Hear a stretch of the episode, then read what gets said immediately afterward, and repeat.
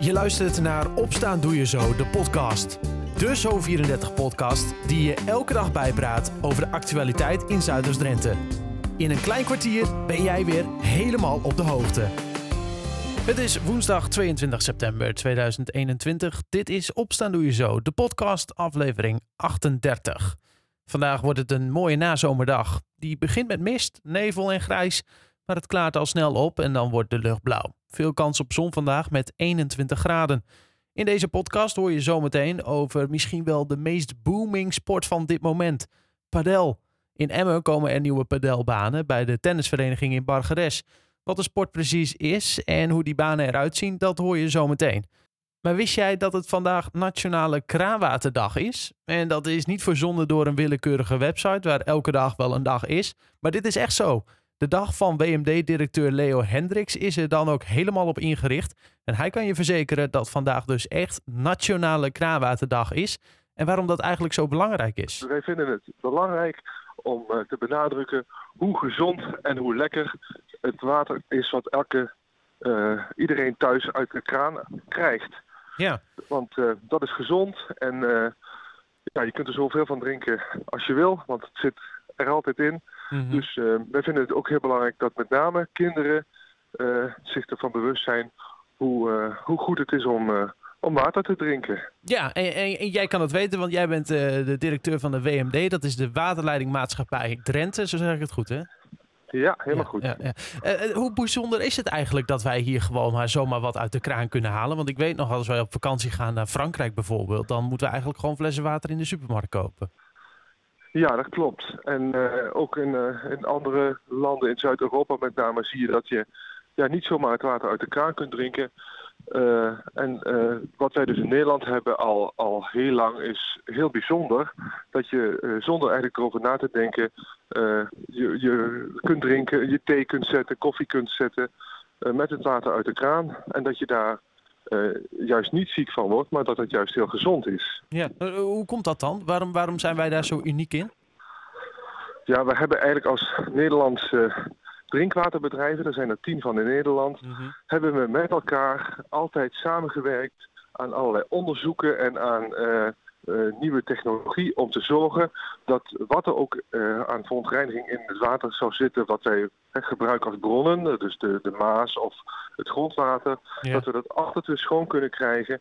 En ja, we hebben ook een heleboel mensen die daar elke dag voor zorgen van de drinkwaterbedrijven om dat om dat gaande te houden en schoon te houden. Ja, dus eigenlijk investeren we vooral gewoon heel veel in dat water om ervoor te zorgen dat ja, het kan. Dat, ja, en, ja. en het bijzondere is dat doen we zo slim dat het water toch nog ontzettend goedkoop is. Want vaak hebben mensen niet eens in de gaten dat het, hoe duur het water eigenlijk is. Ja. Want ik weet niet of jij het wel weet. Nee, ja, nee geen idee. Ja, nou, ik krijg uh, ook ja, wel een, een afrekening, maar verder geen idee. Ja.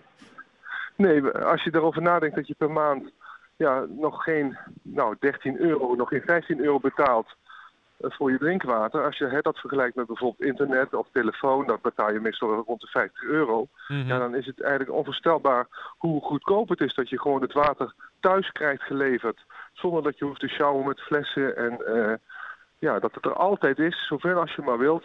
Ja. Voor, die, voor dat ontzettend lage bedrag. Ja, ja. Als je erover nadenkt, dan valt het inderdaad allemaal best wel mee. Hè? Je kan er niet tegen ja. op om uh, dagelijks een paar flessen uit de, uit de supermarkt te halen in ieder geval. Dat ook. En bovendien, uh, als je die flessen had, dan zit je weer met plastic. Ja.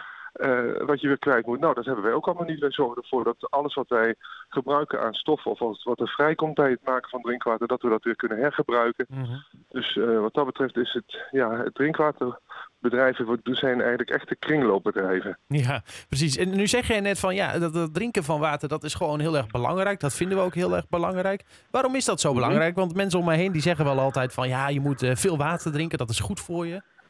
Ja, nou ja, het menselijk lichaam bestaat natuurlijk voor een heel groot deel uit water. Mm -hmm. En water is een uh, uh, stof die wordt gebruikt bij uh, het transport van allerlei stoffen door je lichaam. Ook bijvoorbeeld als je gaat sporten en je zweet, ja, dan raak je ook weer water kwijt.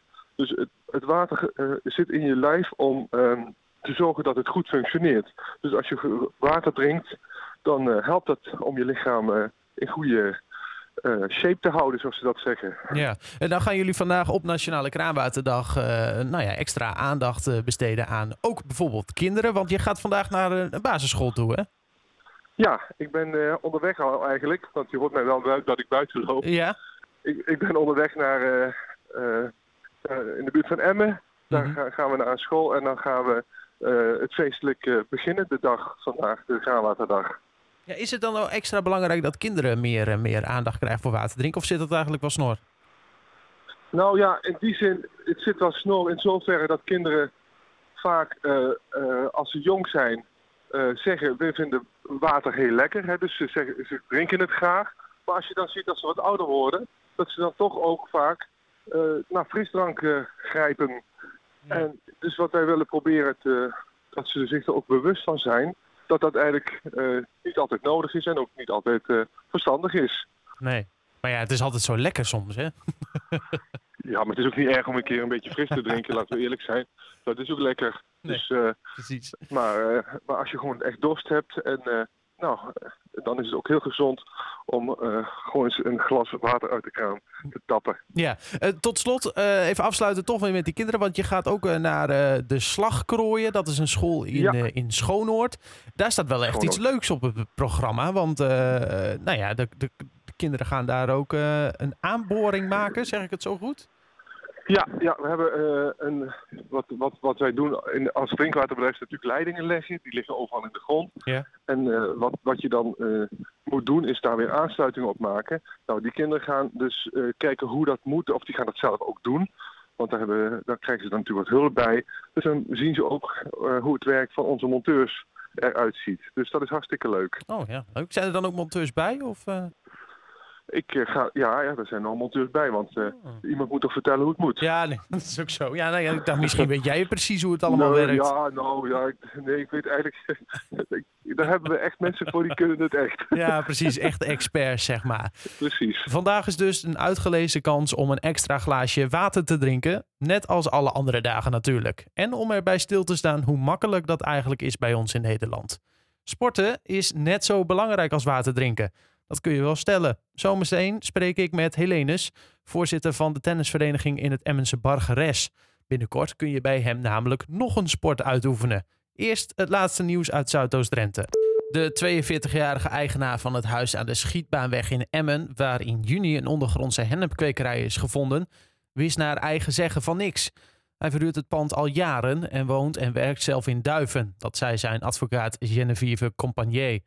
Zelf heeft hij een goedlopend stucadoorbedrijf. De man verscheen gisteren via een videoverbinding vanuit de gevangenis voor de rechtbank in Assen. Net als een 38-jarige medeverdachte uit het Noord-Hollandse Nederhorst den Berg. Hij was de huurder van het huis aan de Schietbaanweg, waar de politie na anonieme tips binnenviel. De grote tropische kas van Waldens in Emmen is de nieuwe eigenaar van een wereldrecord. De overdekte jungle, die bekend staat onder de naam Rimbula, is het grootste indoor regenwoud in een dierentuin. De titel is opgenomen in de nieuwste uitgave van het Guinness Book of World Records. De kas van het dierenpark is in totaal 16.764 vierkante meter groot en op het hoogste punt 23 meter hoog. In Rimbula leven ongeveer 50 diersoorten. En Merel Frederiks en Anouk Nieuweweg zitten bij de definitieve selectie van de Nederlandse handbalsters. In oktober speelt Oranje onder leiding van interim bondscoach Monique Thijsterman twee kwalificatie-interlands voor het EK. Het is de eerste keer dat de handbalsters in actie komen na de teleurstellend verlopen Olympische Spelen in Tokio. De Nederlandse selectie bestaat nu uit 22 speelsters. In de Interlandweek wordt die selectie nog teruggebracht naar 16 dames. Frederiks en Nieuweweg kunnen dus nog buiten de boot vallen. Voor meer nieuws uit de regio kun je altijd terecht op zo34.nl of in de gratis app. Padel. Misschien heb je er wel eens van gehoord. Het is een hele populaire sport en deze wordt steeds groter. Hoogste tijd dus om ook bij de grootste tennisvereniging van Drenthe een padelbaan aan te leggen.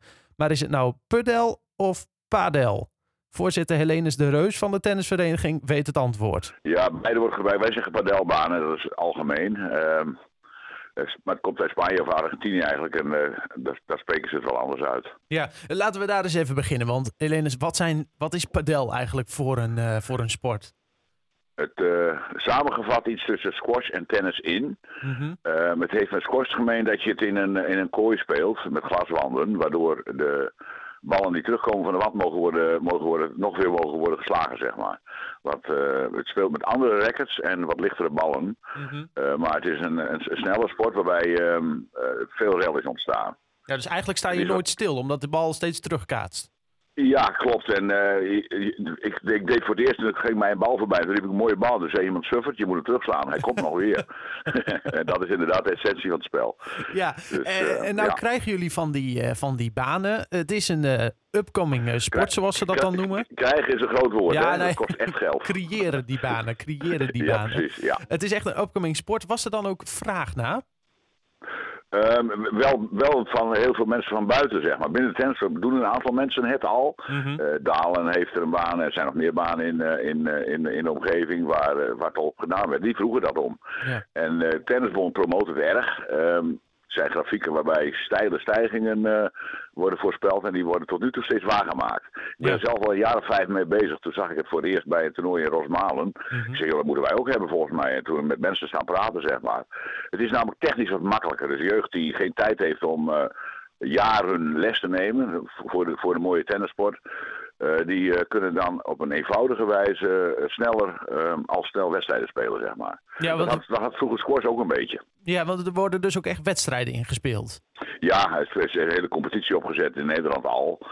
Uh, en uh, het internationaal ook. Op dit moment wordt het nog door tennissers en uh, padellers gedaan. Uh, iemand die meedeed in New York met het tennistoernooi en in de damesdubbel, die speelde, heb ik ook een padeltoernooi zien winnen, zeg maar. Oh, ja. Maar dat gaat, gauw, dat gaat gauw over, want dat is met alle sporten zo. Er wordt gedaan door mensen en dan op een gegeven moment specialiseert het zich. Ja, het is dus eigenlijk, nou ja, je zegt het net al, de drempel om een beetje in te starten in de nou ja, soort van tennissport, want dat is het gewoon, ja. is, is dus lager omdat het wat makkelijker is. maar, maar ik moet zeggen, dat als ik jou zo hoor over de ballen, die moet je altijd terugslaan, dan lijkt hem ook juist intensiever.